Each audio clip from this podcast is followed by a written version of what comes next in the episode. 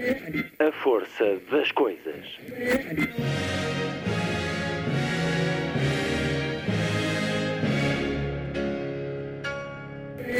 Welcome to the 109th last night of the proms.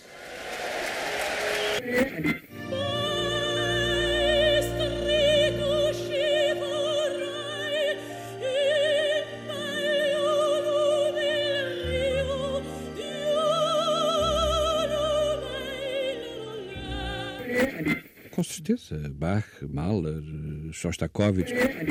Um programa de Luís Caetano.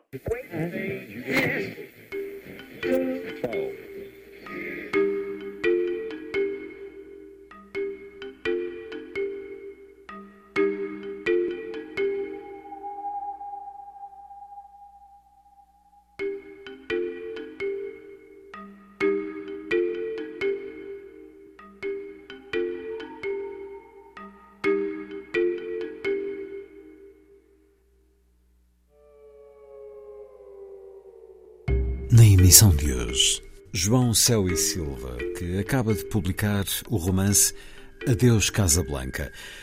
Um livro que nos leva para um ano marcante no Estado Novo, 1961, e para Casablanca, onde alguns dos principais contestatários do regime se cruzavam com brigadas da PID e líderes independentistas africanos das colónias portuguesas.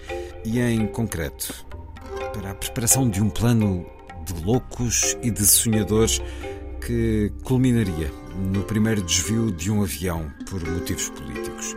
Depois atravessamos neste livro quatro décadas e assistimos à história, entretanto, decorrida, tendo como pano de fundo a possível continuação do filme Casablanca. João Céu e Silva, em entrevista. Depois seguimos com alguém que surge neste romance, o escritor norte-americano Paul Bowles. Vamos conhecer as suas andanças em Portugal com a investigadora e professora Hermínia Sol. Paul Bowles escolheu Marrocos como casa, Tanjas em concreto, mas viveu sempre a algures, regressando de parte nenhuma através de vastas regiões sob um céu protetor. Paul Bowles é desde há muito publicado no nosso país.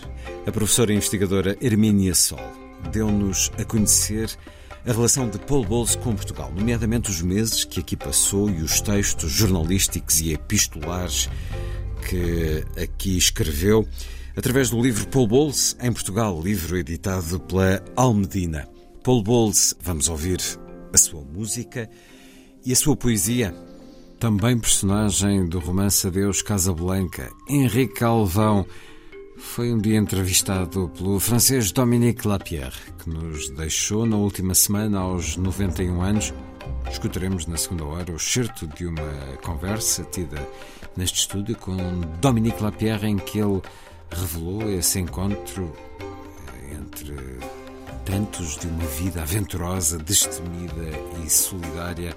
Dominique Lapierre, hoje dificilmente o encontraremos nas livrarias portuguesas, mas foi um autor com muitos leitores no nosso país entre as décadas de 70 e 90, autor de A Cidade da Alegria, em parceria com Larry Collins, de grandes sucessos como O Quinto Cavaleiro, Ó Jerusalém, Paris já está a arder, ou Esta Noite a Liberdade, autor também de Meia-Noite em Bhopal, com Javier Moro, sobre essa fuga de gás tóxico da Union Carbide, fábrica norte-americana que matou 10 mil pessoas na Índia. Em 2009 recebi neste estúdio Dominique Lapierre a propósito do livro Um Arco-Íris na Noite, que é uma grande lição de história sobre as origens do apartheid, sobre o sistema racista de imposição de poder que fez com que 25 milhões de negros fossem dominados por 5 milhões de brancos durante muitas décadas na África do Sul. De Dominique Lapierre, uma personalidade exuberante, como sentimos ao escutar a entrevista, que no bolso trazia sempre uma campainha de um puxador da rickshaw para o lembrar daqueles que não têm quase nada. Chamava-lhe o seu telefone celular de Calcutá e fê-lo tocar durante a conversa que tivemos. Um Dom Quixote do século XX. Era assim que ele Se referia a Henrique Galvão, que entrevistou, mas ele também o era, um Dom Quixote. A terminar o programa Lilliput, o pequeno grande mundo dos livros para os mais novos, com Sandy Gageiro, hoje uh, recomendar a novela gráfica baseada no romance O Mundo de Sofia, de Jostein Gardas. Sábado, 10 de dezembro. Muito boa tarde.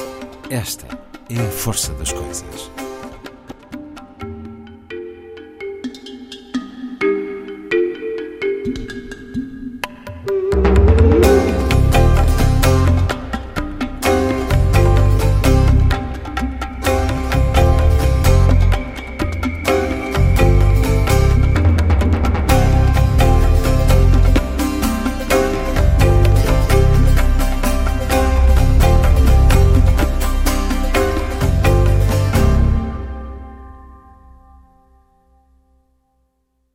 Grandes momentos da história do cinema. Casa Blanca e As Time Goes By, com a música de Max Steiner. Aqui ouvimos Dolly Wilson, Ingrid Bergman, Humphrey Bogart e Claude Rains. Hello, Sam. Hello, Miss Elsa. I never expect to see you again. It's been a long time. Yes, ma'am. A lot of water under the bridge. Some of the old songs, Sam. Yes, ma'am.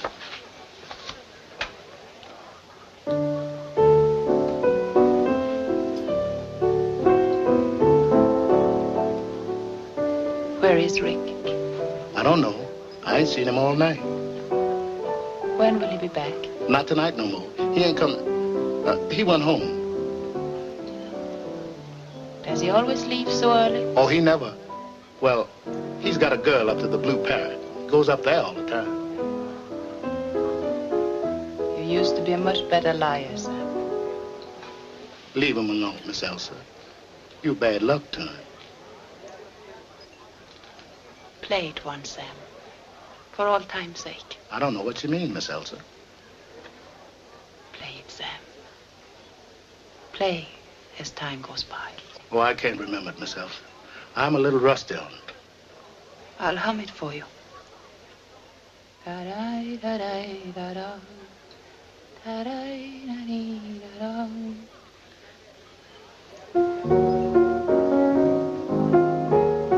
it, Sam. You must remember this. A kiss is just a kiss. A sigh is just a sigh. Fundamental things apply as time goes by.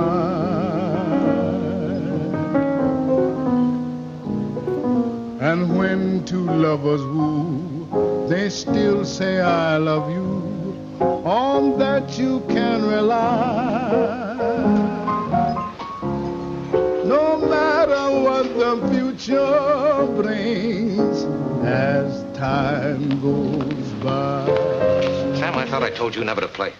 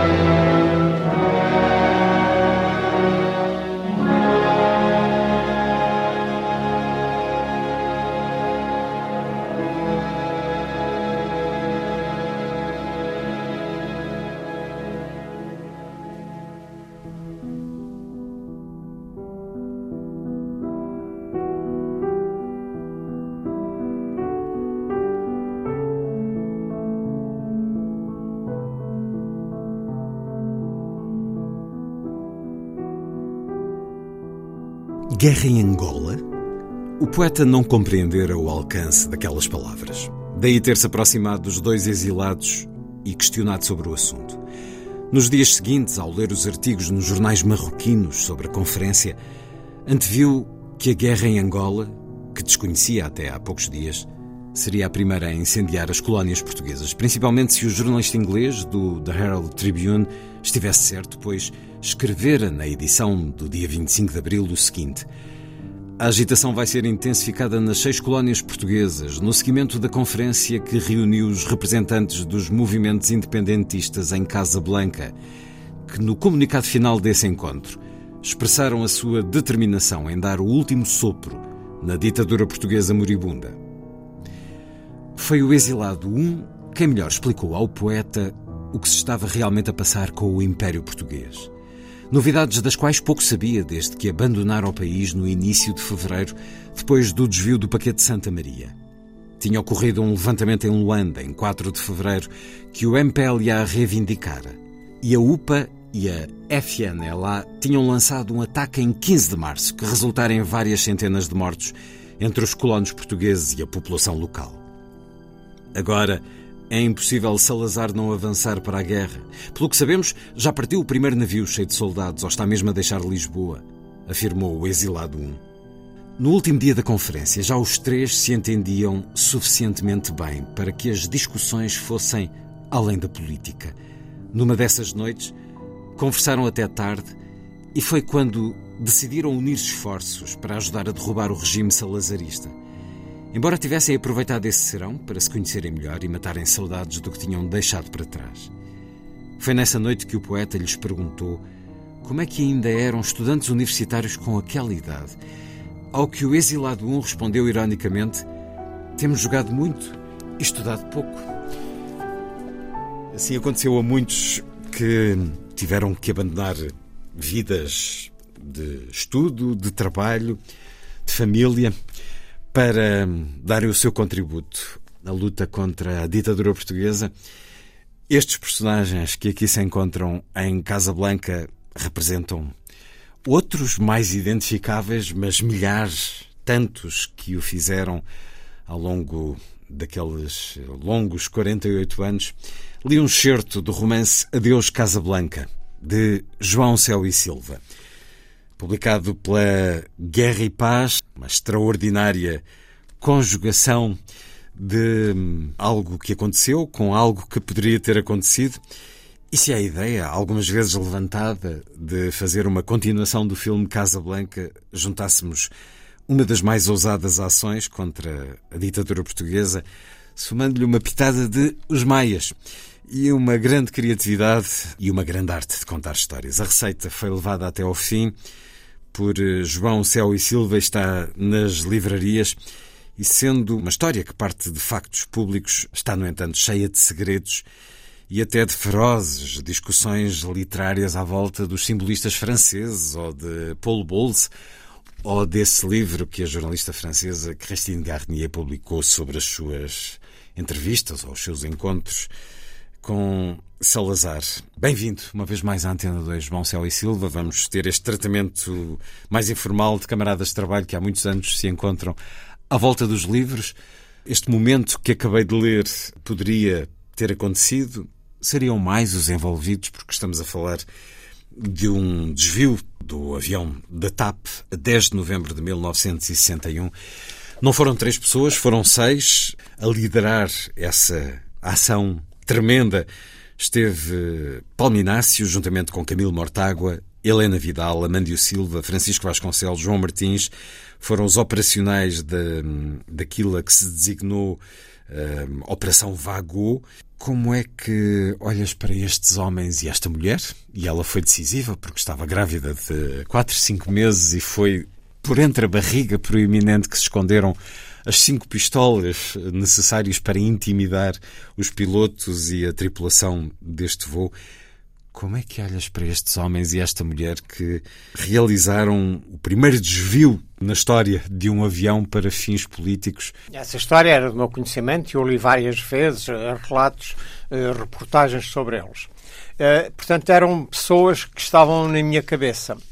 E quando houve um dia em que eu me lembrei, aliás, no, no romance eles não aparecem como as pessoas que são na verdade, mas tem uma nota final a dar todos os nomes para que isso não fique ignorado. Pensei, era interessante casar este desvio do avião, que é um, um ato terrorista, uh, pelo que hoje em dia nós dizemos, intrépido, diferente, inimaginável. Um ato de loucos ou uma ação genial, uma operação genial? Ah, eu acho que, acho que é as duas coisas. Porque só um louco, uns loucos é que fariam isto e só uns geniais é que conseguiriam fazer, cumprir aquela missão. Porque mesmo que os tempos fossem diferentes, eh, não tem, ainda não tinha havido 11 de setembro, não tinha havido este, os ataques aos aviões de Israel, mas havia era impossível pensar que alguém entrava em Casa Blanca,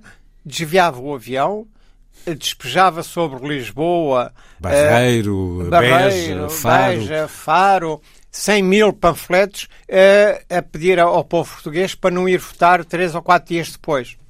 Isto é uma coisa que para nós hoje em dia parece inimaginável. É tão chocante como nós ao vermos estas ativistas a pintarem os quadros que nós uh, é, reconhecemos como obras de arte. Portanto, são coisas, são coisas diferentes, hum. mas são coisas tão inesperadas. E, e, e aquilo para o Salazar foi extremamente inesperada, que era um ano horrível já, desde o princípio. Tinha começado com o desvio de Santa Maria, o ano de 1961, 61. o ano, no livro que escreveste Exato, já há algum que, tempo, o ano que mudou Portugal. Portugal. Porque é um ano em que acontece de tudo.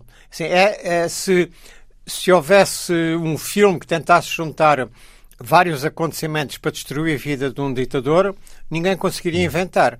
Tantos, porque é o paquete de Santa Maria, perde-se a fortaleza da Judá, no, em Daomé, uh, uh, começa a guerra colonial. Aí aí é Salazar que começa a destruir a vida de muitos. Exato. É, é de facto a guerra colonial que há de conduzir ao fim do regime, mas antes ele conduziu com essa obstinação, a fazer lembrar obstinações de outros nos dias que correm, de iniciar uma guerra, de pegarem armas para manter as colónias. Esse panfleto lançado do avião português está em facsímile, colocado neste livro, oferecido numa ideia muito curiosa e pegar neste, neste pequeno papel e imaginar o que terá sido num país onde muitos estavam acomodados, também a fazer lembrar a guerra da Rússia hoje. Uns lutavam, mas outros estavam acomodados e, e porventura terá ajudado a sacudir mentalidades este homens e mulheres de Portugal, estudantes, juventude sem rumo, militares saídos do povo e que ao povo pertencem, trabalhadores sem liberdade nem pão. Isto é o cabeçalho. E depois um longo texto assinado por Henrique Calvão. Portugueses como vós, mas livres, que por vós lutam e tudo arriscam em países verdadeiramente livres. Vimos por este meio exprimir o único voto verdadeiramente livre que a PID e a censura de Salazar não poderá tiranizar. É um apelo a que as pessoas não vão não votar. votar. É uma aventura. Este, esta ideia de de desviar o avião. Era uma coisa impensável. A única tentativa que tinha existido parecida foi ali em Macau, em Hong Kong, e o avião tinha caído porque as coisas não correram bem. Esta, mas eu penso que uma coisa não terá nada a ver, ninguém se inspirou nesse caso. Foi... Se bem que uh, Palminácio, naquilo que se sabe, naquilo que foi testemunhado e naquilo que nos é contado em ficção barra relato real, neste livro, eh, a coisa podia ter dado para o torto sim, sim. se o piloto tivesse insistido na tentação de desobedecer é. e aterrar em Lisboa. O piloto, quando se aproxima de Lisboa, tenta aterrar no aeroporto. E ele encosta-lhe o cano da pistola e diz que vamos, uh, podemos morrer todos ou vai morrer só você, porque eu sei conduzir um avião. E, portanto, nós continuaremos a viagem. E o que é mais engraçado e estranho é que o piloto acaba por uh, ficar ao lado dos revoltosos, a tripulação acaba por ajudar a distribuir os panfletos todos e a própria os passageiros também embarcam naquilo tudo. Portanto, um, cria-se um clima de vamos avançar nesta, nesta ação como se fosse nossa. De aventura celebratória. É, que depois é... terá direito, inclusive, a champanhe e o whisky à descrição, uhum. que as bebidas a bordo terão esgotado. Sim, sim também poderia ter corrido a coisa mal se os dois caças que levantaram Sim, sim. de Lisboa. A ah, ordem que o Salazar deu foi de abater mesmo o Abater avião o da avião. TAP. Quando ele sabe que o, o, o avião continua a destruir panfletos até ao sul, a ordem é essa. E também estavam lá duas, dois navios da Marinha que tinham ordem de o abater. Mas o piloto, tá- em mais uma grande inventividade, grande grau de inventividade, passa entre os dois, os dois navios e aí nenhum deles pode atacar o avião porque senão bombardeava o outro navio ao lado. Portanto, tudo aquilo é uma aventura gigantesca. E é isso que é aí que eu coloco depois o resto do romance. Porque a mim interessava-me contar a história de quem fazia parte da oposição, de uma mulher que não gostava de o marido embaixador, não gostava que ele obedecesse ao, ao Salazar, ao Ministro dos Negócios Estrangeiros. Imaginaste uma mulher emancipada, Emancipada. como muitas, eh, eh, especialmente aquelas que tinham a experiência do estrangeiro. eh, De onde ela vinha? Ela de vinha de ela Londres. vinha, tal como aconteceu com várias mulheres ou estrangeiras ou tendo residido no estrangeiro ou sendo audazes. Em Portugal, crias uma personagem feminina que começa por ser abordada, multada, presa eh, por usar eh, biquíni na praia. Aconteceu isso a, a muitos, todos nós conhecemos quem tenha passado por situações semelhantes. É esta personagem feminina que vai estar no centro do romance, ao lado de alguém que eh, dirige esta intrépida operação de desvio do avião da TAP em 1961 e que nos é sempre eh, identificado, e, e ela é uma personagem eh, que atravessa todo o romance, como o poeta. Quem é que está por detrás deste poeta? é Eu- o eu Hermínio não- da Palminácio que É assim, capitaneou este Pode golpe? ou ser não? ele e podem ser outros. A, a minha ideia foi homenagear as pessoas o, que sonhavam que podiam derrubar o regime. E, portanto, a visão que eu tenho mais simples é só um poeta é que pode imaginar derrubar um regime de pedra e cal, Hum. que afinal não estava assim como nós vimos na, mad- na madrugada do 25 de Abril. Derrubar e derrubar desta maneira, Desta com este maneira. tipo de Exato. ações. E Palminácio Exato. já as É. tinha feito e continuou a fazê-las. E, portanto, a, a palavra eu não lhe queria dar um nome, tal como esses, todos esses O personagens Exilado 1 e revoltados. o Exilado 2. É, também não têm o nome porque eu não quis. Representam muitos, é, É, isso? é, representam muitos. Então, o poeta podia ser um dos muitos revolucionários, um dos muitos contestatários, das pessoas normais. Havia muitos portugueses que eram contra, mas nem sabiam bem que eram contra, contra o quê, mas que eram, não gostavam. Portanto, eu dei-lhe esse nome do poeta. Eh, os exilados é o exilado 1 e o exilado 2. Um gosta do Henrique Alvão, o outro gosta do Humberto Delgado, mas não tem um nome. Uh, depois, existem as duas personagens femininas, a argumentista que está a tentar fazer um, um- uma sequela do Aí estamos, a- estamos a falar de dois tempos. Dois tempos. Estamos É, a falar de 1961 e depois de 2004. Portanto, isto é um 2004, romance exato. que se passa em dois tempos, mas mantendo as personagens, porque conhecemos-las em jovens, na casa dos 30, e depois reencontramos-las na casa dos 70. Ainda neste 1961, Casa Blanca, esta Casa Blanca que depois resgatas para a questão do filme, mas Casa Blanca, naquilo que nos é aqui descrito, era de facto como Lisboa ao tempo da Segunda Guerra Mundial. Era assim um- uma cidade onde conviviam, Sim. no caso da política portuguesa, É, os relatos são assim. eh, resistentes e representantes do regime. Estavam, estiveram de facto eh, em Casa Blanca em simultâneo Humberto Delgado, eh, Exato. Henrique São- Alvão e uma série de gente, incluindo são Pites. factos, é, são factos históricos mesmo. Uh, eu tive o cuidado de. Eu queria fazer uh, a tal sequela, mas queria potenciar o nosso episódio histórico. Eu acho que muitos dos nossos episódios históricos não precisam ser só de revolta, outros são muito esquecidos e ignorados pelos leitores portugueses ou pelos portugueses.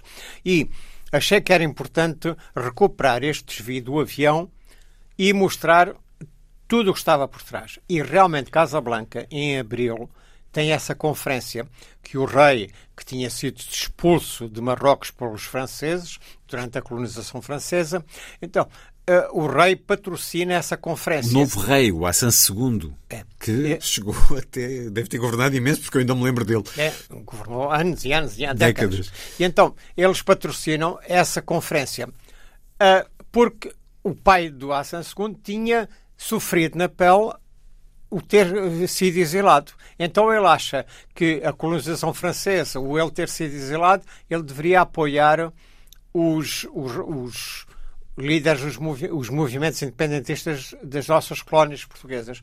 E então essa primeira conferência é, está tudo, há atas disso. Portanto, o livro tudo o que ele cita baseia-se em, em, em, palavras verdadeiras. Portanto, são coisas que aconteceram. As datas, todas, todos esses acontecimentos históricos existiram na realidade. A ficção só serve para ficcionar esses acontecimentos uh, e não, nunca os altera. Mas uh, estiveram em Casa Blanca em simultâneo nessa época? Nessa, Henrique Calvão, Humberto Delgado, é, Paulo Minácio? Ele, no final de outubro, juntam-se nessa, nessa, nessas uma semana o, está lá o Henrique Alvão a preparar também o desvio do avião, porque o Henrique Alvão também estava por trás, e o Humberto Delgado chega, vem do Brasil e vai lá também. Aliás, eles incompatibilizam-se em direto numa conferência de imprensa em Casa Blanca. E está lá, portanto, estão lá todos, uh, e o Paulo Inácio, a organizar o golpe. Portanto, é uma coincidência de, de datas. Há imensos uh, contestatários de exilados portugueses lá também. E de facto, Casablanca então é uh, a Lisboa da Segunda Guerra é, Mundial. Ou, e portanto, ou... não, não é a Lisboa para onde os personagens de, do filme Casablanca, de Michael Curtis, vão Exato. voar. Portanto. E tudo isto, de facto, estava a pedir que é. alguém fizesse uma ligação. Ela vai isso, acontecer. Isso, eu fui, eu conforme fiz eu sabia mais ou menos a história que queria contar, aproveitar a história do desvio do avião para contar a história do, casa, do segundo Casa Blanca, e ao fazer a investigação fiquei surpreendidíssimo com as, as coincidências que eu ia encontrando, com os factos que eu ia encontrando, uh, e portanto todas essas coisas são reais. Aliás, eu encontro, já, já tinha um livro escrito e encontro um livro uh, de um, um embaixador que esteve lá em Casa Blanca, José Eduardo Jesus, que conta todos os bastidores da espionagem portuguesa sobre os contestatários, os revoltosos. Uh, e que foi ótimo para mim, porque confirmei aquilo que eu já tinha escrito. Tu pegas também num embaixador. Num embaixador que... E pude acrescentar datas e falas específicas uh, desses acontecimentos. Portanto, a parte histórica é toda, toda ela é verdadeira. Não há aí nada que seja fabricado. Por muito que pareça serem demasiadas coincidências, mas não, é mesmo verdade. E o que está por detrás desta figura do poeta tem também muito de verdade de Hermínio da Palminácio, que nasceu há 100 anos, deixou-nos em 2009. Para este leitor que sou, é ele o poeta, de facto, porque a vida dele é absolutamente extraordinária. Fugas de prisões em Lisboa, do Aljube, no Porto, este desvio do avião, depois o assalto à dependência do Banco de Portugal na Figueira da Foz um homem que andou por vários países, que pilotava e que hum, estava preso no 25 de Abril em Caxias e é libertado. Conversávamos antes de começar a gravar o lamento de ambos de não o termos conhecido e entrevistado. Este romance acaba por ser também uma homenagem representando ele muitos outros, mas sendo ele de Exato. facto esse intrépido, esse sonhador, esse louco e esse combatente eficaz. Esta ação caramba, que, que terá dado muito que falar, certamente, por todo o mundo. Foi marcante na história do combate ao regime de Salazar. Leio mais um certo do romance Adeus Casablanca, de João Céu e Silva, a edição Guerra e Paz. Por momentos distraí-me de Laura e pensei na personagem que Ingrid Bergman interpretara. O que faria do seu papel se a continuação de Casablanca fosse em frente? Seria possível retomar o filme a partir do momento em que abandona Bogart no aeroporto marroquino, repetindo o que já fizeram uma vez em Paris? Ou escolheria outro destino para Il Saloon da personagem que o deixava para trás e viajava para Lisboa com o marido, o resistente Victor Laszlo? Fazer de Lisboa o lugar da continuação já me passara pela cabeça muito antes de saber que a mulher com quem estava a conversar tinha nascido nessa cidade. O que me levara a ponderar Lisboa estava no seu passado. Nos anos 1940, a cidade fora um ninho de espiões das grandes potências em conflito durante a Segunda Guerra Mundial, além de que abrigara centenas de fugitivos da destruição generalizada da Europa, promovida pelos exércitos invasores da Alemanha. O que era matéria-prima excelente para um filme como o que eu desejava criar para esta continuação. Não era difícil fazer reviver o triângulo amoroso que atravessara a Casa Blanca. Nem sequer seria necessária uma imaginação prodigiosa para o conseguir. O difícil seria escolher, entre tantos acontecimentos do início da década de 1940, uma trama própria para situar novamente Rick Blaine, Ilsa Lund e Victor Laszlo com uma atmosfera não muito distante da do filme original. Pensava deste modo porque já tinha feito algumas investigações e a abundância de ângulos era mais do que muita, quase assustadora. Voltei a Laura e esqueci a personagem de Ingrid Bergman. Afinal, quem estava à minha frente tinha um segredo que poderia ser a solução para as minhas hesitações. Por ora, o que me deveria interessar era o passado de Laura, de quem desconhecia quase tudo ainda. Existia em mim a esperança de que ela me inspirasse um guião inesperado. Só tinha de ser paciente e saber extrair-lhe a sua história obrigando-a a sair do silêncio que parecia apreciar e que mantinha sem dificuldade. É um certo de um segundo momento deste romance, o tal momento em que uma argumentista de Hollywood eh, vem para Lisboa, ela é filha do embaixador americano que esteve em Casablanca durante esta época de 1961 e é ele que a encaminha para o embaixador português, e Laura é a tal mulher emancipada, mas que acaba por um, se desiludir muito com o marido, e enfim, a história prosseguirá. Casablanca é um filme da vida de muitos. Seria uma boa ideia fazer uma continuação de Casablanca? Eu não tenho nada contra. Acho que sim. Eu lembrei-me de cozinhar eh, essa hipotética sequela com este desvio do avião, porque eu queria valorizar o nosso episódio histórico.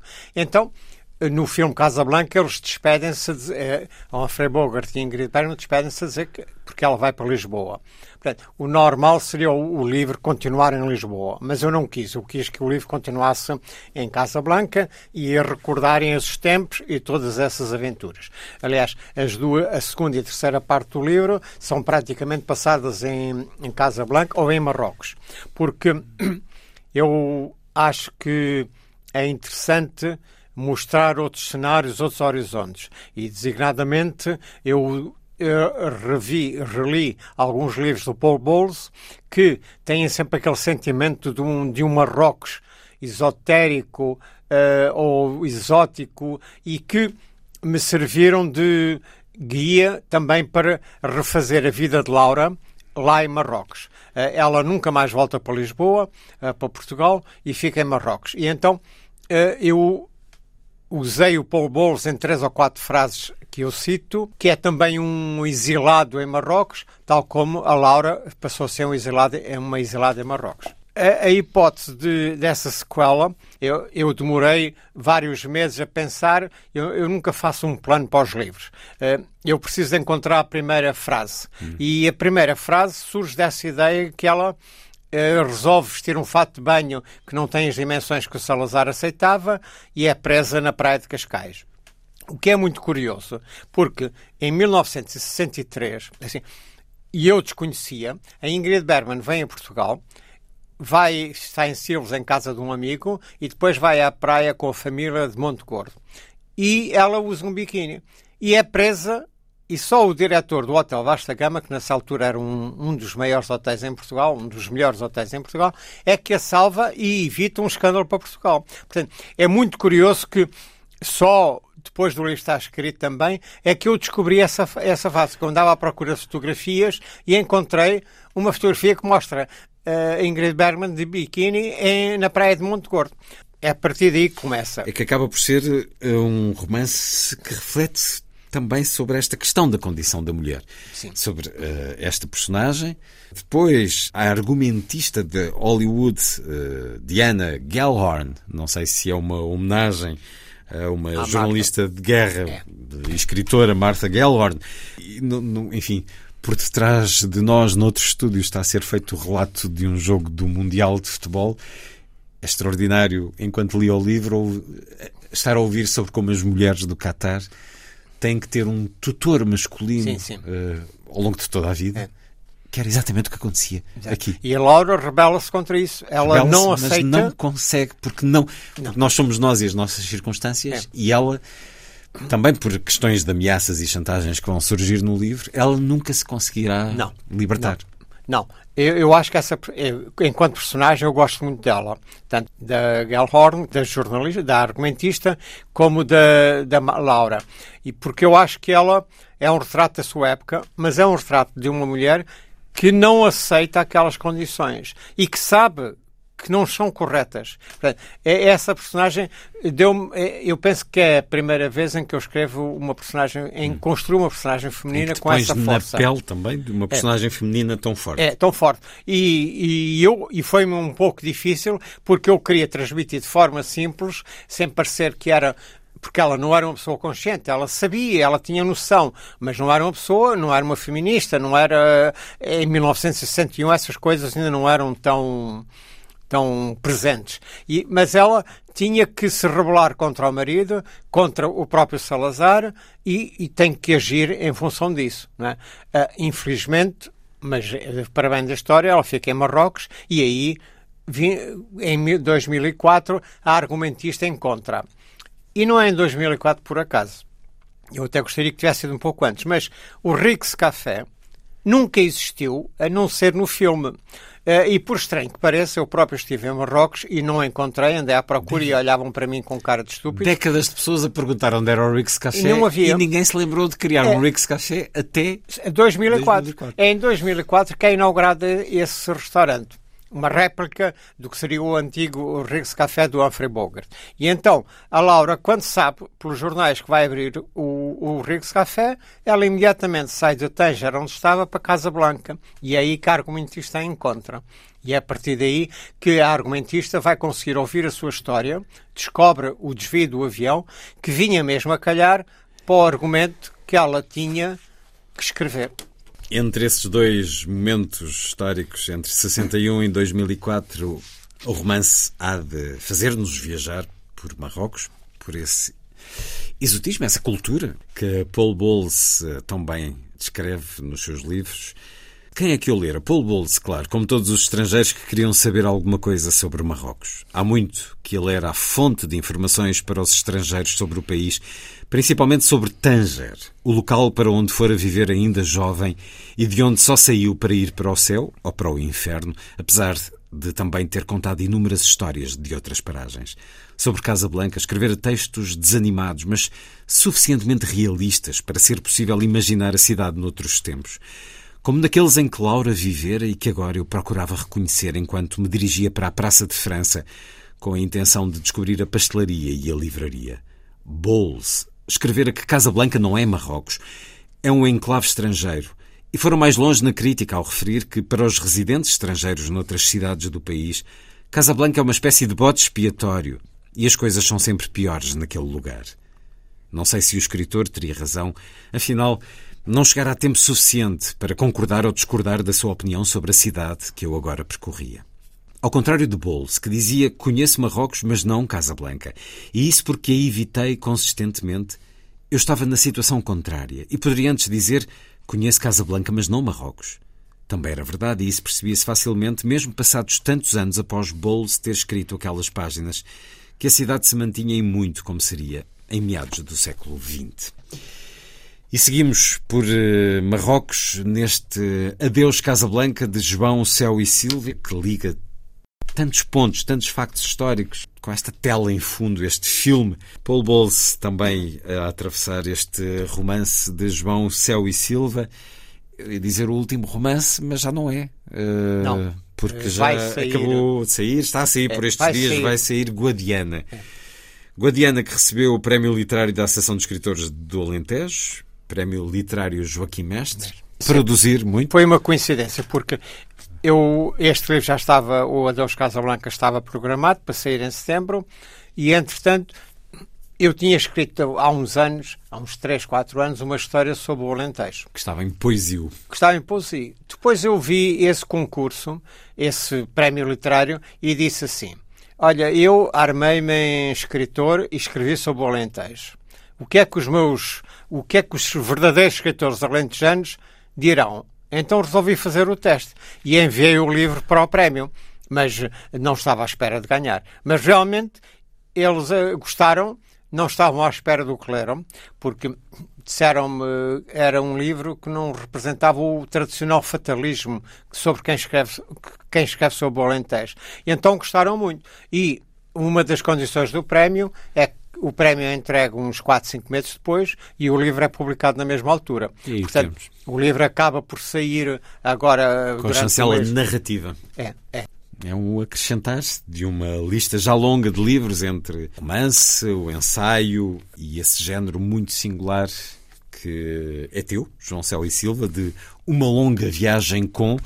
Um, outros livros semelhantes poderão existir, mas não com esta consistência e com esta variedade já acumulada ao longo de anos. Uma longa viagem com escritores ou com personalidades, a maior parte deles uh, fruto de muitas horas de entrevista uh, propositada para o livro com, com eles, outros uh, escritos até depois da morte, como aconteceu com Álvaro Cunhal e o Miguel Torga. E o Miguel Torga mas tens livros que nos dão muito da intimidade da, da vida e da obra de hum, José Saramago, António Lobo Antunes, Manuel Alegre e Vasco o mais, mais, recente sobre o qual conversamos, Vasco Polido Valente. E pronto, e vamos anunciar o próximo, porque não chega a dois livros no espaço de poucos meses, vem aí no início do próximo ano. Enfim, não sabemos, porque isto as editoras e, e, o mundo, uh, algures, uh, provavelmente no primeiro semestre de 2023, teremos uma longa viagem com. Maria Filomena Mónica. Porquê? Uh, porque eu, eu conheço a Maria Filomena Mónica como jornalista há, há duas décadas e sempre foi uma mulher que me fascinou. Primeiro, porque já escreveu alguns livros que eu gostaria de ter escrito, uh, uh, como O Olhar do Outro, que é um, os vários estrangeiros que vieram a Portugal e que eu em tempos tentei fazer isso e nunca e entretanto ela publicou e eu deixei de pensar no assunto e principalmente escreve livros sobre biografias, que é um género que eu gosto muito. A biografia do Essa, uma extraordinária biografia do Cesário Verde, que tem 150 páginas, mas diz tudo sobre ele, e tem uma visão sobre o país muito curiosa, irreverente, sedutora, o que não é normal na maior parte dos autores portugueses. Os autores portugueses ou são muito sérios, escondem-se a si próprios, e ela não. Ela faz questão de, de escrever no eu. O eu. Eu penso isto, eu vejo aquilo. E então, depois desta série já de seis livros, eh, eu olhei para a série e reparei que havia uma grande falha. Não havia nenhuma mulher. Não foi por isso que eu a escolhi. Ela já estava na minha, na minha lista a seguir. Mas aí eu casei as duas coisas. A ausência de uma mulher nesta coleção e uh, falar com alguém que é uma pessoa que tem histórias divertidíssimas, que viveu muito, conhece muito a história portuguesa e que tem uma visão pouco habitual até nas mulheres portuguesas, porque é uma visão de uma grande consciência, suportada em opiniões muito fortes, eh, seja na educação, seja a nível histórico. Eh, portanto, há uma série de temas que ela fala sobre eles e que eu acho que podem interessar muito aos leitores. Com desassombro, porque ela é, é um bocadinho como esta personagem uh, de Laura, uh, nas conversas que já tive com ela neste programa, a propósito de livros também de algum pendor autobiográfico, uh, ela podia ser essa mulher sim, presa, sim. se bem que só.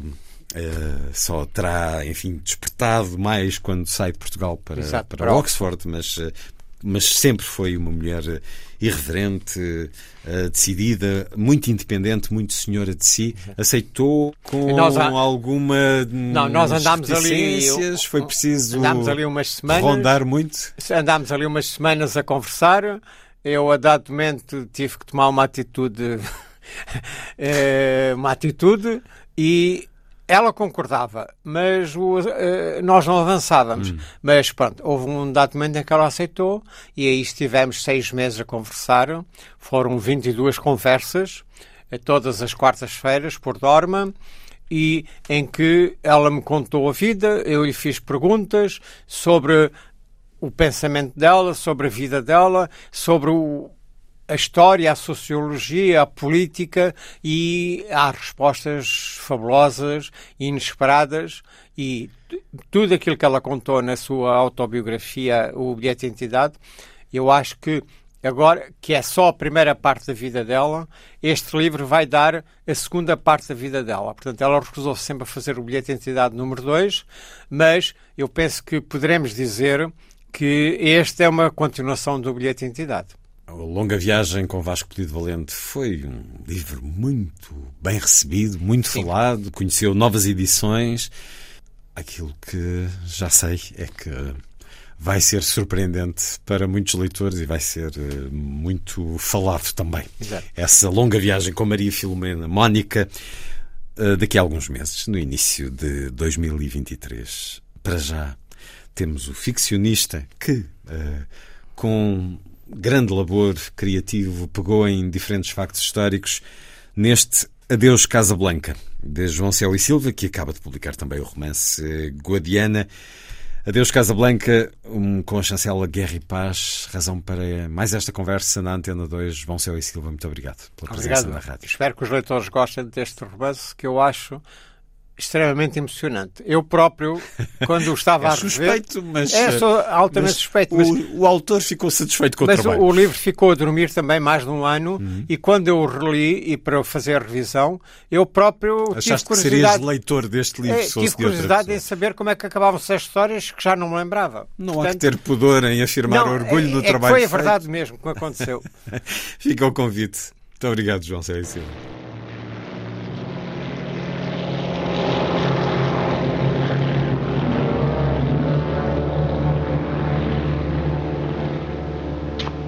It might be a good idea for you to disappear from Casablanca for a while. There's a free French garrison over at Brazzaville. I could be induced to arrange a passage. My letter of transit? I could use a trip. But it doesn't make any difference about our bet. You still owe me 10,000 francs. And that 10,000 francs should pay our expenses. Our expenses? Mm-hmm. Louis, I think this is the beginning of a beautiful friendship.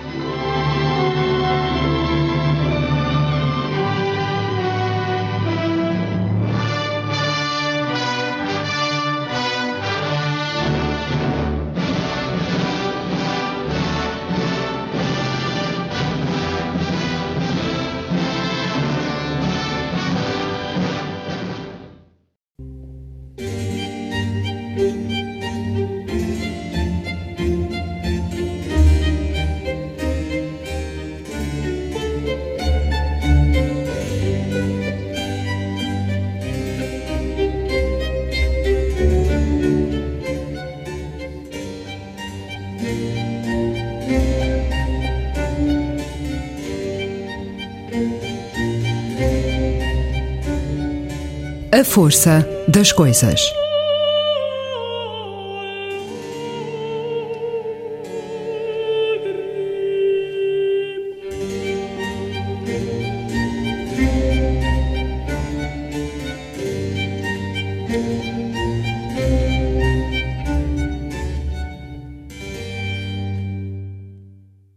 On Whitman Avenue.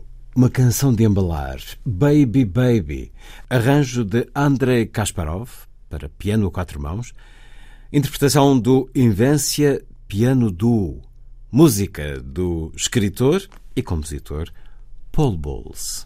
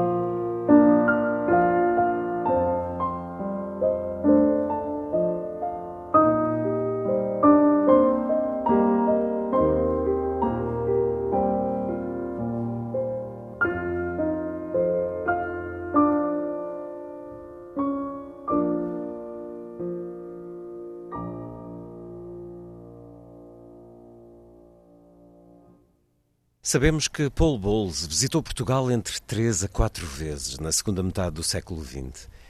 A primeira visita de que há registro foi em 1956 e é mencionada pelo próprio Bowles numa carta não publicada que escreve à mãe, datada de 3 de abril de 56, onde diz Portugal foi difícil de avaliar porque choveu constantemente e eu teria estado mais confortável aqui, em Tanger. Esta estadia é também referenciada por Jay McInerney num artigo que escreveu para a Vanity Fair de setembro de 85. Jack Kerouac, que estava em Tanger em 56, mas Bowles, que estava em Portugal naquela altura, não se encontrou com ele. Porém, não há dados suficientes para apurar o número exato de semanas da sua estadia ou sequer a razão da mesma.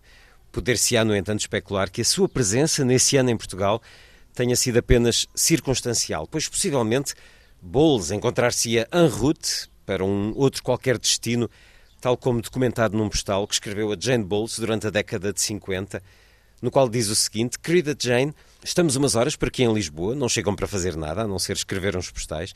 Enquanto estive em Gibraltar, ninguém me disse nada sobre o espetáculo, por isso insisti. Espero que esteja tudo bem. E tu?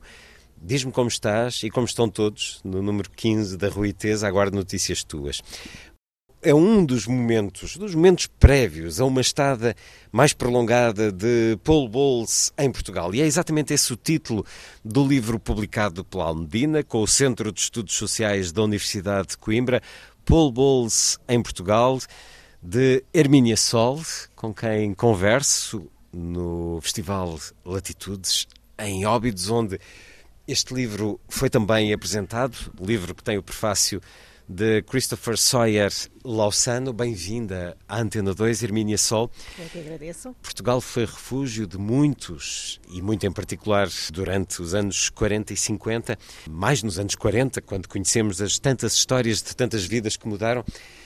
Mas é mais tarde que Paul Bowles encontra refúgio, um lugar de segurança também, porque ele que muitos de nós eh, já lemos, eh, apesar de tudo, tem sido publicado no nosso país, especialmente nos últimos anos, na Quetzal. Mas a Sírio Alvim sempre o fez, também uh, Don Quixote. Paul Bowles, que nasceu em 1910 em Nova York, morreu em 1999 em Tanger. E é de Tanger que ele sai para Portugal, por segurança também por eh, necessidade de se proteger. Sem dúvida. Não deixa de ser curioso que ele foi sempre uma pessoa muito crítica do, do próprio termo segurança. Uh, ele dizia que isso era uma construção, que ninguém está seguro em lado nenhum, que é um subterfúgio que, que, que a própria sociedade arranja para as pessoas não estarem em pânico constante, portanto, ter a ilusão da segurança. Contudo, ele sai de Tanger precisamente porque se sente profundamente inseguro, não só uh, por causa de, das convulsões uh, independentistas que começaram uh, a surgir naquela altura, mas também porque a esposa dele estava bastante doente, ela tinha sofrido uma trombose no ano anterior, portanto em 57, do qual não tinha hum, recuperado. Uh, e, como tal, uh, cada vez ele tinha mais dificuldades até uh, a nível de, de cuidados, cuidados médicos. Diários. Cuidados médicos e decidiu ir para um destino que lhe pudesse, de alguma forma, proporcionar esses cuidados. O destino primeiro foi a Madeira não só porque era um sítio mais perto de chegar, mas também por os próprios ares da Madeira, têm a fama de ser saudáveis, não é? Mas uh, mesmo lá ele teve, a determinada altura, teve cerca de um mês Uh, com ela, mas vendo que de facto os cuidados também não eram os, os suficientes para, para uh, as necessidades que ela tinha, então dirigem-se para Lisboa onde ela ficou há algum tempo, mas depois ele sente a necessidade de a enviar para os, para os Estados Unidos novamente, para Nova York, ainda pela razão da saúde dela. Mas ele permanece. Mas ele não a acompanha. Não, ele não acompanha. E porquê é que não a acompanha? Ele não acompanha porque, entretanto, lhe tinha sido encomendado uh, um artigo pela revista uh, Nation hum. Sobre as eleições portuguesas que estavam nesse momento uh, a acontecer. Portanto, estava a campanha eleitoral a acontecer e ele passou a ser um repórter de serviço Uh, para fazer esse acompanhamento. E como é que ele sente esse Portugal da ditadura? Entende a sociedade uh, oprimida, a falta de liberdade? Ou nem por isso? Ele entende, ele era um homem bastante astuto e muito curioso, portanto, ele gostava de, sobretudo de falar com pessoas, quaisquer pessoas, uh, independentemente do grau de literacia que elas tivessem. Portanto, ele falou com desde camponeses, uh, a pessoa, maestros, a intelectuais uh, e a pessoas, inclusive, próximas do regime. Ele entende o que se passa, contudo, um, apesar de condenar o, o nível de, de, estrangulamento social, cultural que se passava, ele não deixa de sentir um, um certo gosto pelo ritmo lento que Portugal lhe proporcionava.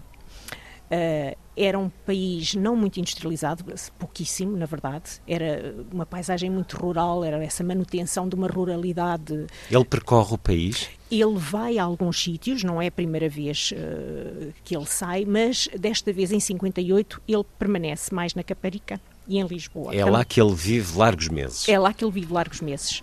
Uh, e com quem vai falando com diversas pessoas e vai fazendo o seu trabalho, mas uh, mais a nível musical. Eh, porque ele diz que não tem condições para uh, criar uh, produtos literários, então dedica-se mais à literatura jornalística, barra de viagens também. E à música. E à música. E à música. Que escutamos às vezes na Antena 2, Exatamente. obras de Paul Bowles, ele que estudou em Paris com Aaron Copland, mas foi também para Tanger com Aaron Copland, se bem me recordo. Sim, sim. Portanto, ele está junto ao mar, como certamente terá apreciado, elogia a comida nas cartas que escreve, a simplicidade das pessoas, o trato afável. Como é que vai decorrendo o tempo? Ele pensa alguma vez permanecer no nosso país? que eu tenha encontrado uma referência categórica a essa possibilidade, não encontrei. Portanto, ele está até ser possível e quando lá está devido à profissão dele, artista, não é? Ele tem que aceitar as várias encomendas que lhe são feitas e uh, a determinada altura, em 58, ainda nesse mesmo ano, no fim da primavera, mais coisa menos coisa, ele recebe uh, um contacto de Nova York para terminar um, uma partitura uh, em que ele já se encontrava a trabalhar para a ópera Yerma e ele regressa aos Estados Unidos e não, que eu saiba, pelo menos registros que eu tenho encontrado, ele não regressa a Portugal fisicamente. Contudo, ele continua muito interessado na evolução política e nota-se pela correspondência que ele vai trocando, sobretudo com os pais, Uh, que ele está muito ciente do que se passa em Portugal, que manifesta algum pesar uh, pela, pela incapacidade de, de, de Humberto Delgado não ter ganho as eleições e prevê uma possível uh, fratura na sociedade portuguesa, mais imediata do que realmente ela uh, acabou por ser, não é? Mas ele diz se isto continuar assim. Em poucos anos. Em, em poucos anos temos uma guerra hum. civil. Coisa que de facto não, não aconteceu, mas ele, ele falou isto em 61. Portanto, em 61 ele previa que mais mês, menos mês, uh, pudesse acontecer uma fratura desse género. E a vida pessoal de pessoal, enfim, a vida íntima de Paul Bowles, que creio que também acaba por ser um pouco as razões uh, desse sentido de falta de segurança que o fez sair de Tanger, depois de regressar, mas a, a, relação que ele tinha com o homem, a relação que a mulher tinha com uma mulher, tudo isso continua no nosso país? Ele é muito recatado no hum. que toca uh, à sua vida íntima inclusive quando questionado diretamente sobre uh, a sua orientação sexual, ele nunca assume, uh, seja que pendor for. Uh, ele considera que isso é, uma, é, algo do foro pessoal, só ele é que lhe interessa e, como tal, ele não, não nunca discute, não é. ele é, sobretudo, discreto até determinado ponto. Hum. Mas o seu amante marroquino, ele está em Lisboa também ou não? Não, nesta não. altura não está. Uh, tinha ideia de ter visto uma foto, mas não era ele então. Ah, uh, essa foi uma vinda uh, anterior a essa, hum. portanto, é, era o, o, motorista dele. Ah. Portanto, a fotografia que está é ali com, que é, no, no, elevador de Santa Justa é do, do, do, do, motorista dele e não é em 58, portanto é anterior a 58. Falava de, das, daquilo a que teve acesso. Quais são as fontes para este seu livro? Para além das cartas, o que é que teve que fazer para ir calcorreando estes passos de Paul Bowles eh, em Portugal, Hermínia Sol? Sobretudo arquivos, ehm, que foram comprando o espólio, portanto isso também foi algo que ele foi fazendo ao longo da vida sempre porque precisava, ehm, ele vendeu o seu espólio numa primeira instância à Universidade de Austin. Esse é o espólio mais antigo, portanto vai mesmo quase até aos caderninhos de escola dele. Numa fase mais tardia, ele vendeu a outra parte, hum, portanto, a, a, saúde dele começou -se a deteriorar uh, e, como tal, ele teve que hum, vender. Uh, o espólio vendeu à, à Universidade de Delaware, e aí encontrei uma série de manuscritos, um, alguns que tinham sido deixados eh, de lado por outros investigadores, mas percebe-se porque a maior parte eram americanos e tinha escritos em português, eles não, não pegaram neles, não é? Para mim foi um filão encontrar coisas que eu, eu entendia perfeitamente o que é que lá estava escrito uh, e foi muito entusiasmante porque quando iniciei a pesquisa nunca imaginei encontrar estes materiais. Portanto, quando os encontrei foi mesmo um, eh, uma alegria imensa poder. Uma pequena arca do tesouro. Sem sombra si. de dúvida, sem sombra de dúvida. Porquê é que quis escrever sobre Paul Bowles? Porque hum, isto tudo começou numa aula de Escrever literatura. e investigar. Começou numa aula de literatura, mas muito antes de eu sequer imaginar que isto ia acontecer. Uh, e um dos meus professores, um, não, não foi o professor Martin Earl, mas ele depois acabou por também levar um, um conto do, do, do Paul Bowles. Um, numa aula de literatura norte-americana eh, fomos apresentados com um conto dele. E eu fiquei extremamente impressionada porque era eh, muito diferente daquilo que nós estávamos habituados a, a trabalhar e a ler eh, de literatura norte-americana. E passados uns anos quando tive que tomar uma decisão sobre o que investigar optei também por aconselho de um outro professor meu nessa altura de, por estudar algo que eu tinha escrito um esboço uh, e ele considerou, mas para quê? Uh, ir enverdar por outro caminho se já tem aqui as bases para o seu trabalho. E agora temos um pedaço de história literária histórica, esta presença de Paul Bowles em Portugal, que em tempo seguido, contínuo, foi quanto? De uma forma mais permanente, foram cerca de três meses e meio, quatro meses, e em 58. Sempre a residir na costa? Que, que eu tenha conhecimento e com uh, fortes evidências uh, na costa. Na costa. Sendo que ele se sentia sempre um viajante, ele não era um, não se, não se sentia turista, era um viajante, trabalhava, observava, escrevia, compunha. Hermínia Sol, professora do Instituto Politécnico de Tomar, investigadora no Centro de Estudos Linguísticos da Universidade de Lisboa, doutorada em Literatura Norte-Americana, conjunto de investigações vastas. Este livro tem uma componente muito curiosa porque acaba por chegar a Paul Bowles também através de Daniel Blaufuchs, com uma entrevista, extraindo também desse conhecimento direto que ele teve com, com o escritor e compositor e acaba por ter também aqui essa fonte criada por si nessa longa conversa que tem uh, com ele. Fale-nos dessa componente do seu livro e também da, da questão fotográfica aqui uh, em Paul Bowles. Também eu não, não sabia desta ligação quando encetei a pesquisa. Uh, encontrei um dos livros, aliás, o livro que resultou do encontro de Daniel Blaufux com Paul Bowles no arquivo, uh, em Delaware, e foi através desse artigo que eu tentei, eu tenho que falar com esta pessoa. Portanto, foi uh, bater-lhe à porta mesmo, tal como foi.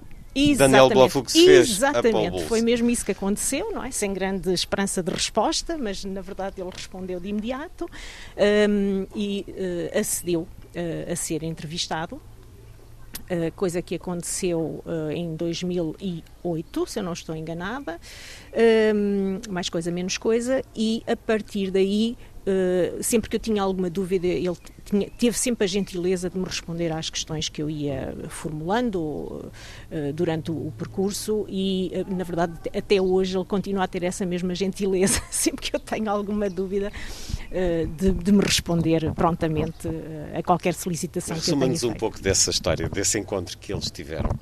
Uh, Daniel Blofux vai ter com Paul Bowles, porquê? Precisamente porque ele leu um dos livros de Paul Bowles e fica fascinado por aquele imaginário de viajante e ao mesmo tempo também muito uh, perturbante, digamos, não é? Porque Livre e transgressor. Exatamente, exatamente. E então uh, decide uh, ir a Tanger. Tentar a sorte dele e conseguiu realmente o, o Paul Bowles tinha essa um, aquela pontinha de vaidade que lhe permitia sempre abrir a porta a quem lhe fosse bater, a quem lhe fosse bater lá a casa, não é? E eles, um, ele ainda passou lá uns dias, um, não em casa dele, mas ia ter a casa dele, e um, falando com ele, per perguntou-lhe se ele não se incomodava de ser fotografado. Uh, e foi captando uh, algumas imagens de, de, de Paul Bowles, não só no interior da casa, mas também quando ele saía. E depois pediu-lhe uh, se seria possível ele ceder algum texto que ele pudesse utilizar para uma possível. para compor um livro. Para compor o livro, exatamente. E ele cedeu-lhe dois textos. Um para a introdução e outro para a conclusão. Uma ousadia bem recompensada que acaba por nos ser aqui também apresentada na conversa que tem com o fotógrafo. O céu que nos protege, deixa a chuva cair por cima do mundo, viagens à beira da água, uh, os poemas, as viagens. Para quem conhece pouco de Paul Bowles, venha daí uma recomendação de um dos livros que lhe diga particularmente Hermínia Sol. Para quem não conhece, eu, eu vou, vou, cair no clichê e vou recomendar O Céu que Nos Protege, porque é capaz de ser o, o que vai mais ao encontro do imaginário bolesiano. Uhum. Uh, não só nesse, nesse livro em concreto, mas também em outros contos onde esse género uh, de imaginário vai estar presente. Contudo, um, eu, eu, sinto que devo dizer isto, ele não era de facto uma pessoa tão cinzenta quanto parece.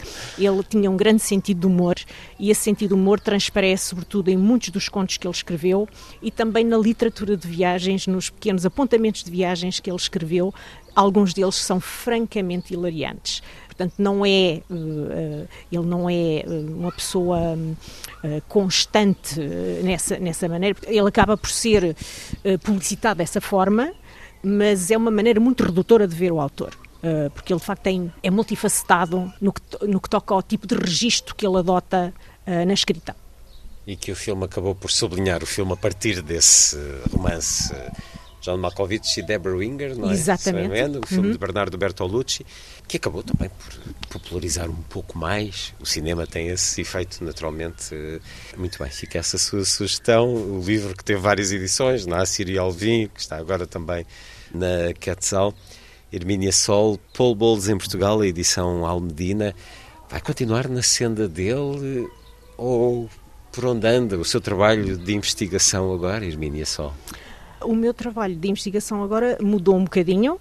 Uh, devo dizer, até por uh, razões uh, profissionais. Claro. Neste momento eu já não estou tão, tão ligada ao Centro de Estudos Anglísticos, mas estou noutro Centro de Estudos mais de Tecniarte, de, de, de património, digamos, e como tal, as minhas preocupações agora tendem um bocadinho para os estudos de memória. Em que sentido? No sentido de analisar de que forma é que hum, determinados países, nomeadamente Portugal, criam a memória até de, de, de situações que não viveram Uh, em concreto, como o caso da Segunda Guerra Mundial, mas hum. como é que é criado esse sentido de memória uh, de um acontecimento que foi vivido em segunda mão? Uh, não, não tendo sido vivido Uh, felizmente, não é? Uh, de uma forma tão agressiva como uh, outros países da Europa que foram completamente devastados. portanto, o nosso sentido de, de, memória da Segunda Guerra Mundial é-nos chegado via os média e é essa a memória que nós temos e que reproduzimos. Um bocadinho a alegoria da caverna, em um versão um pouco mais dura em termos da memória histórica. Paul Bowles em Portugal, Hermínia Sol, edição Almedina, uma conversa, como escutámos há pouco, seis da tarde, em Óbidos, os sinos anunciaram uma conversa no Festival de Atitudes, onde este livro foi apresentado. Muito obrigado por ter estado na Antena 2. Eu é que agradeço. Paul Bowles viveu a maior parte da sua vida em Marrocos, com uma bolsa da Fundação Rockefeller, recolheu para a Biblioteca do Congresso norte-americano centenas de horas de música folclórica e etnográfica marroquina, particularmente em 1958, mas também nos anos que se seguiram. Aqui um medley que criei a partir do muito que o escritor e compositor Paul Bowles nos deixou desta cultura musical, etnográfica, folclórica marroquina. Thank you.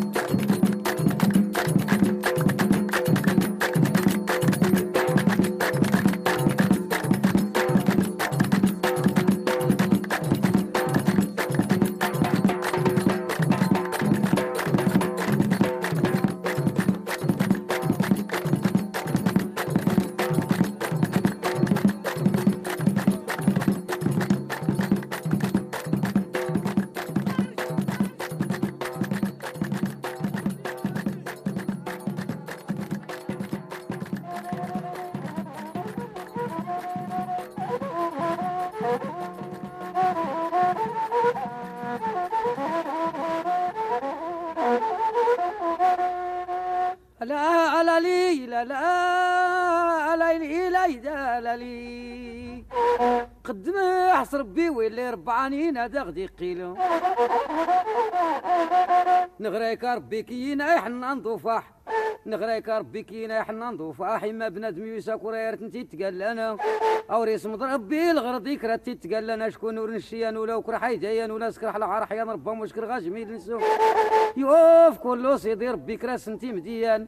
اشكور بدا خاك يخلقني جوج فلاخ يخلق كيك نحروخ يخلق يخسان يخدم سرقه كي سوريس كي كير ميان نوسي جميلي سيدي ربي الوريقين بالقاس ولا كان كعمر ولا كان كابوت قايم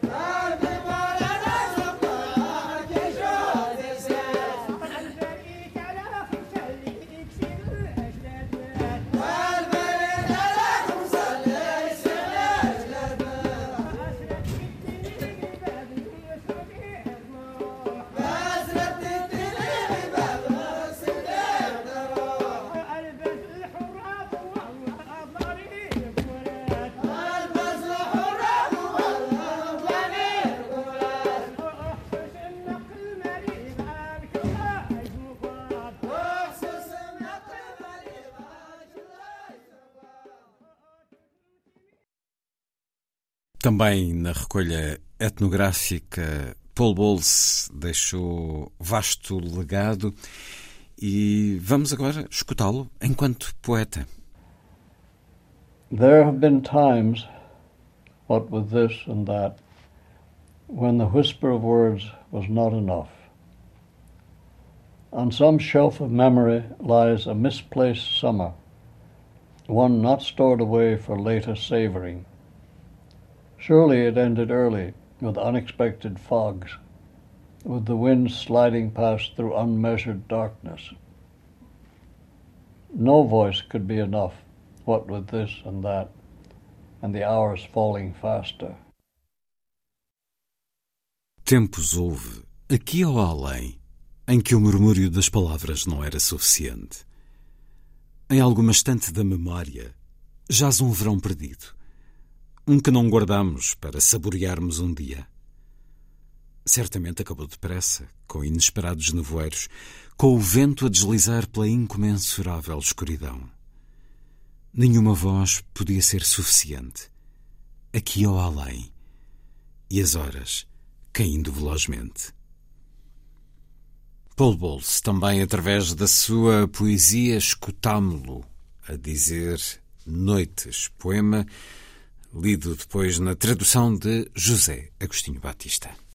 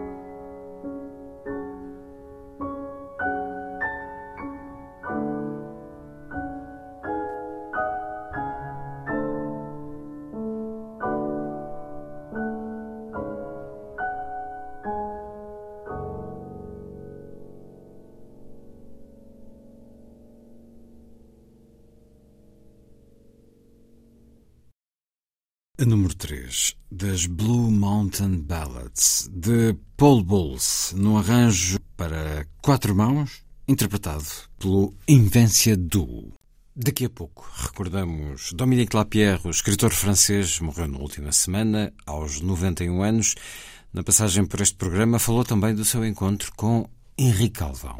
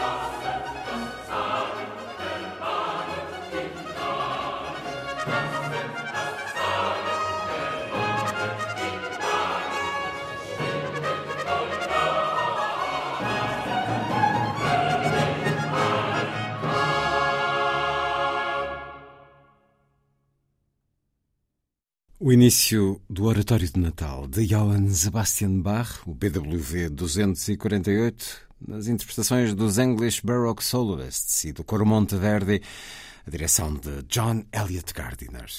O escritor francês Dominique Lapierre, autor de A Cidade da Alegria ou Paris já está a arder, morreu no último dia 2.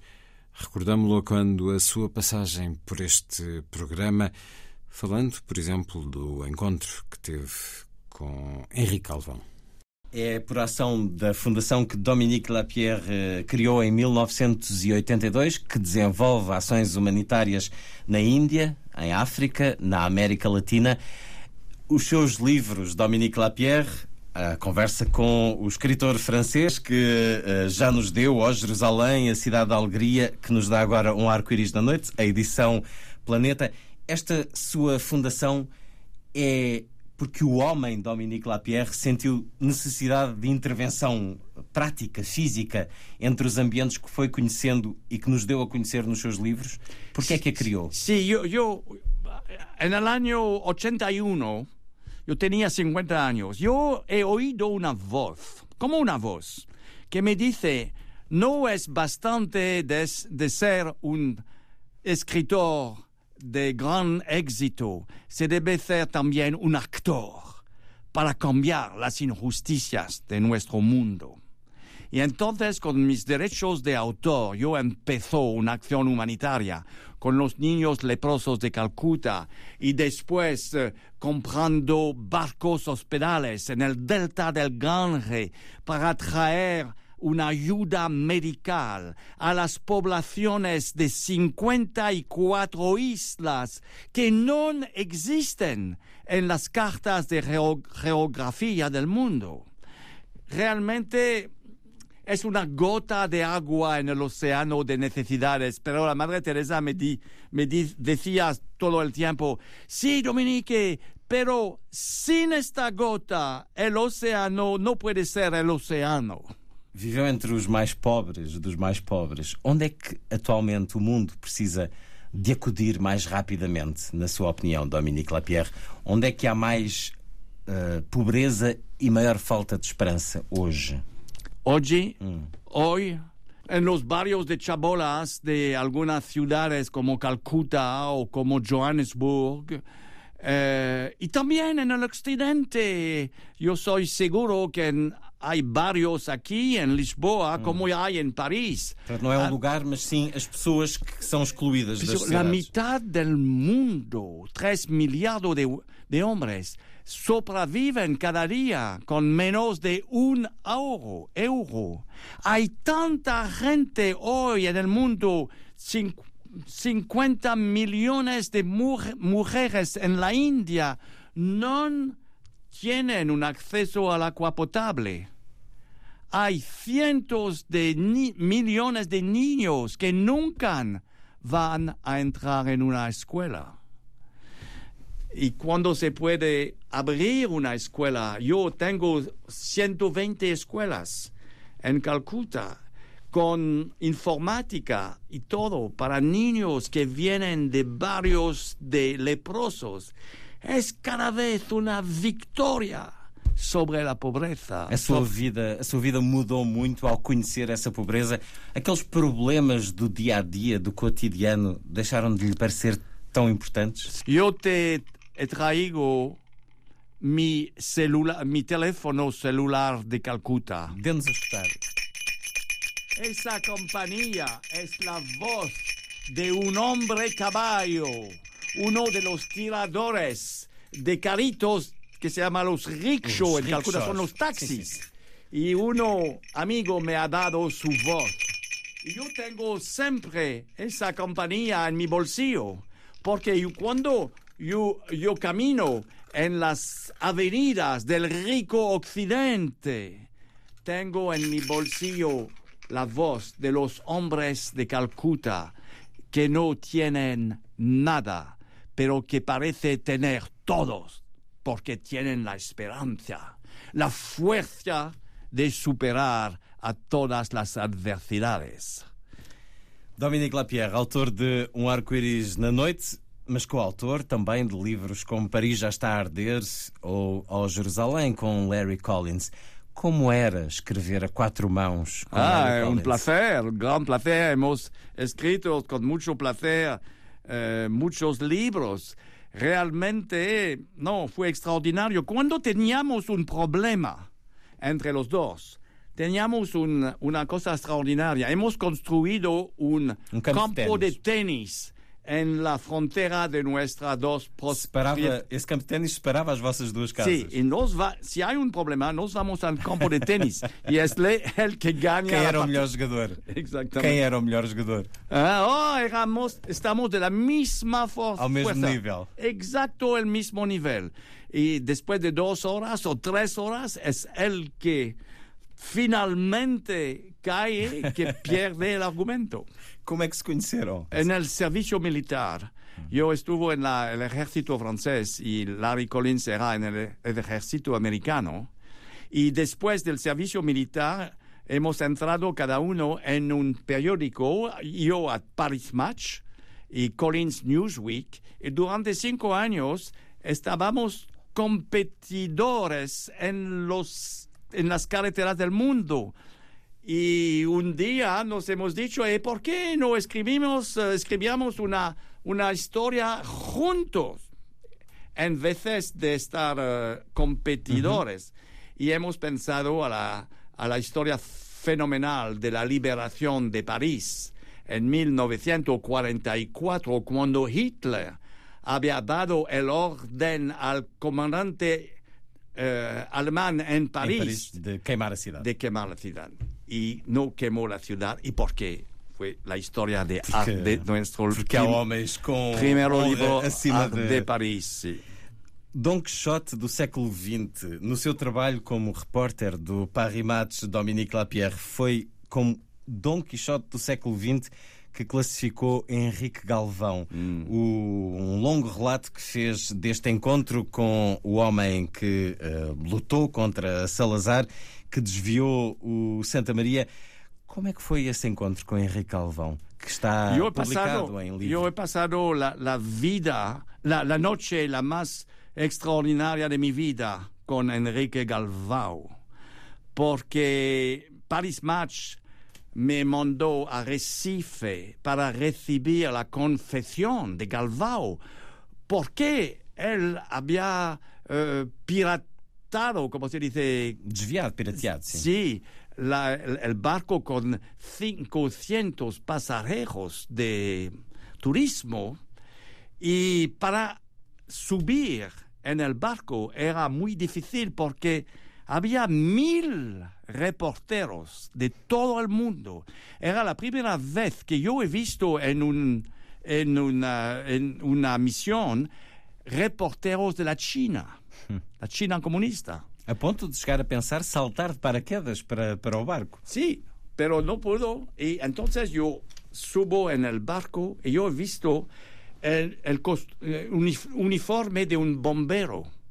Yo puso el uniforme del bombero, yo tenía eh, zapatos de Gucci, pero estaba Mas a farda e o eh, vestido do como bomberos y yo pude subir al puente, al puente superior. E que homem encontrou? un, hom- un hombre extraordinario que habló un francés como Luis XIV. Y Yo he dicho a, a Galvao, aquí es un sobre con 10 mil dólares que me había mandado el periódico Paris Match para vuestra causa. Yo quiero su confesión en exclusividad. ¿Por qué usted ha, hecho este de, kidn- de kidnapping de un barco? Y él me dijo, bueno, pero ¿a dónde podemos, podemos hacer esa confesión? Yo he dicho, en la habitación de mi hotel. Yo tenía una pequeña habitación en un hotel cerca de Recife y hemos podido salir del barco hasta esta habitación y durante toda una noche cinco, seis horas yo recibo la confesión, pero con un miedo enorme, porque yo sabía que la PIDE había enviado eh, mandato, ¿cómo se dice? Mandato, sim. Mandato a Recife. Agentes para o matar. Sim, Para para, matar, matar. eh, Y yo pu- pudo ver bajo de la puerta de mi habitación zapatos negros de gente que andaban en el corredor.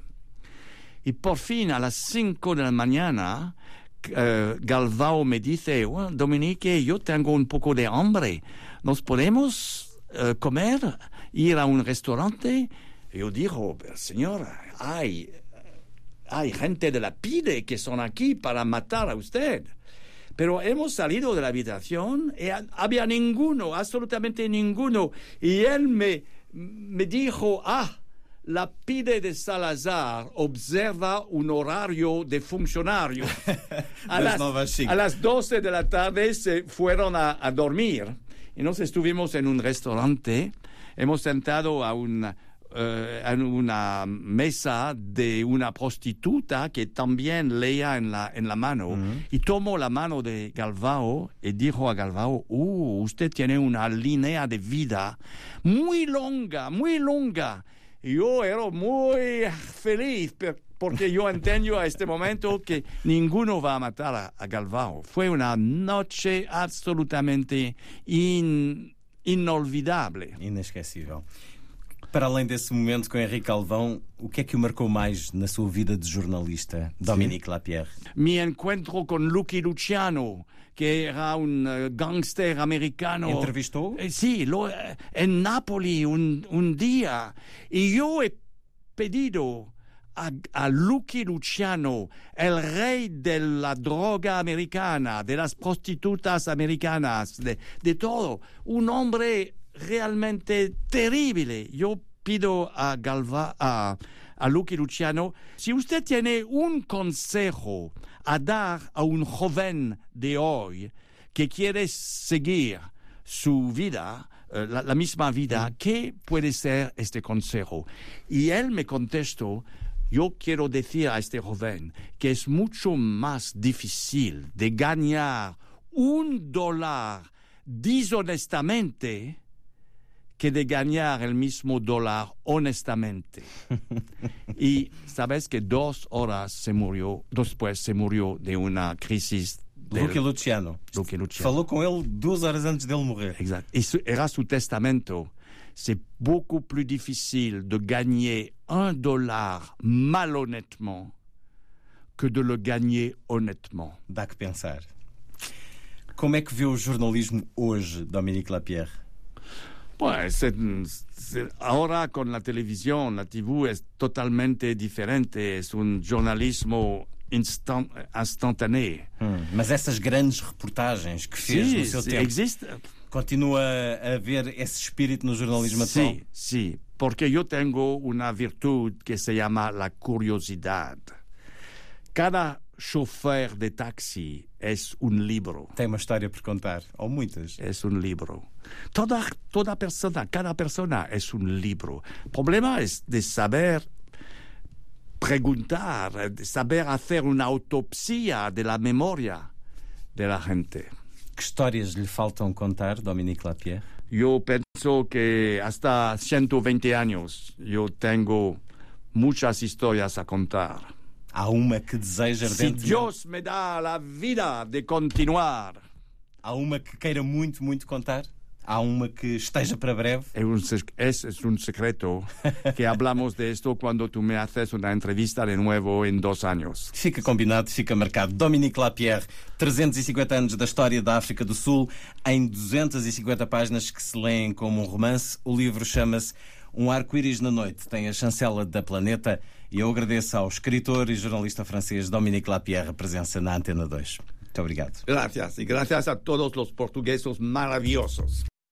Escritor francês Dominique Lapierre, a morte no último dia 2, aos 91 anos.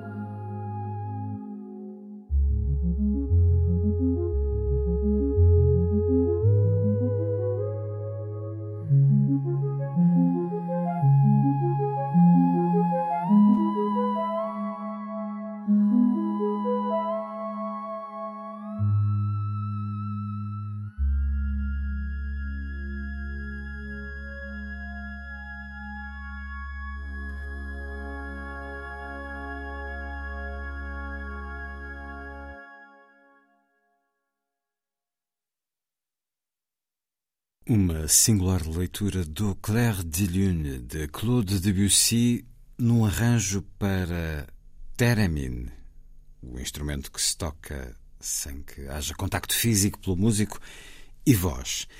A interpretação da Carolina Haig. A seguir, Lilliput é o pequeno grande mundo dos livros para os mais novos, percorrido semanalmente neste programa por Sandy Gageiro.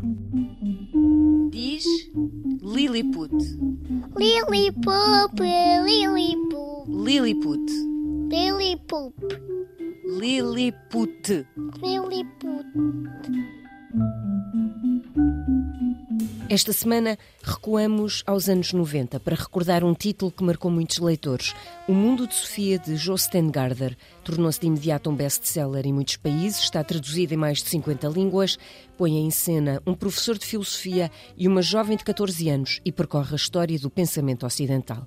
Agora vamos poder conhecer uma versão em novela gráfica, adaptação de Vincent Zabu, professor de literatura e filosofia, e ilustrações de Nicobi. Diogo Madre Deus, editor da Elsinor, falou com Lilliput sobre a surpresa que foi conhecer esta edição e poder trazê-la para usufruto em Portugal. E foi com muita surpresa que, que, que passados estes anos todos, uh, me chegou às mãos um, uma proposta para publicar aqui em Portugal a adaptação uh, a novela gráfica. Uh, e depois, muita curiosidade em perceber uh, como é que essa adaptação podia ser feita, ou, ou tinha sido feita, não é?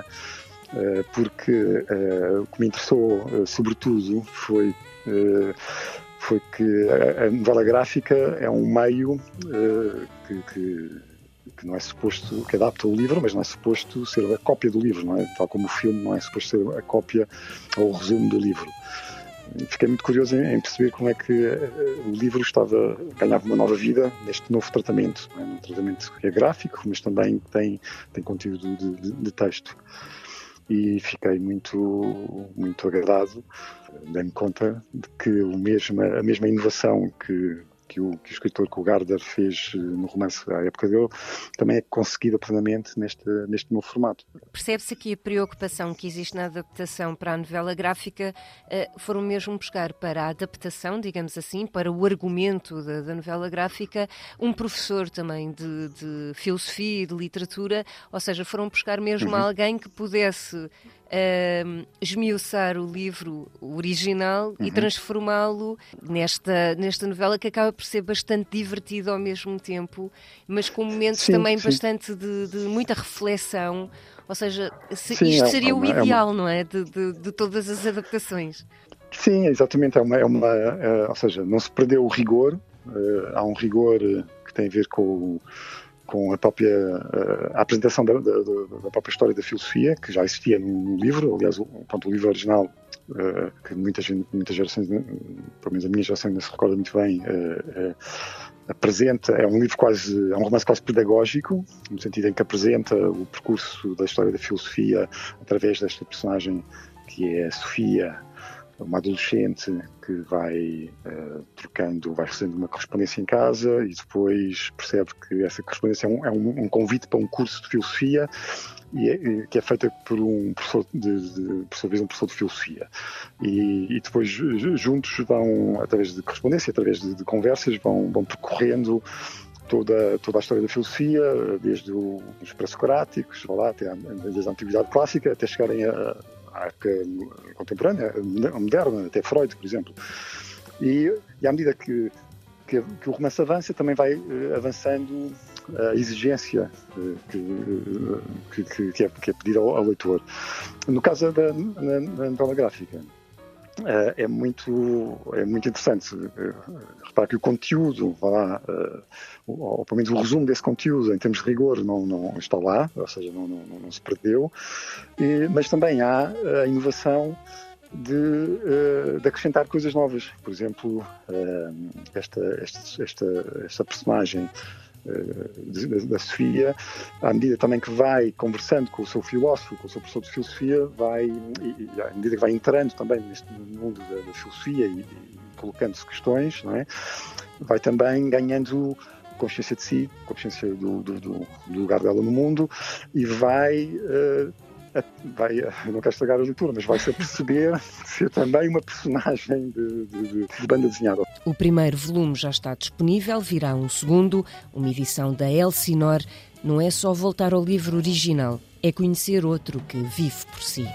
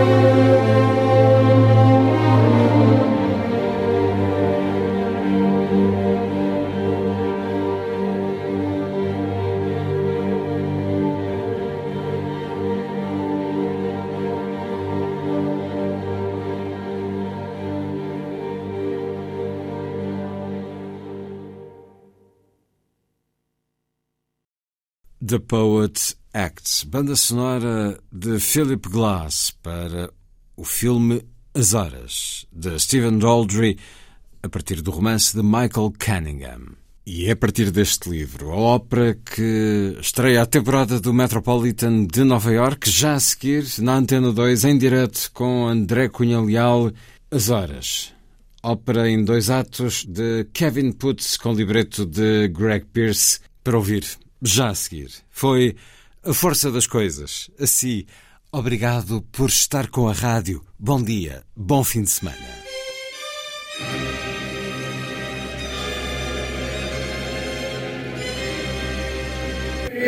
A força das coisas.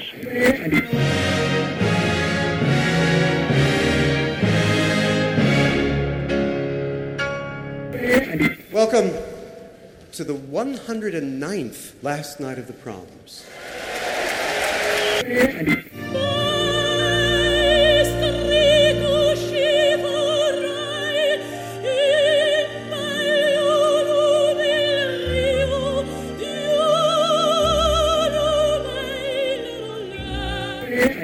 Com certeza. Bach, Mahler, Shostakovich.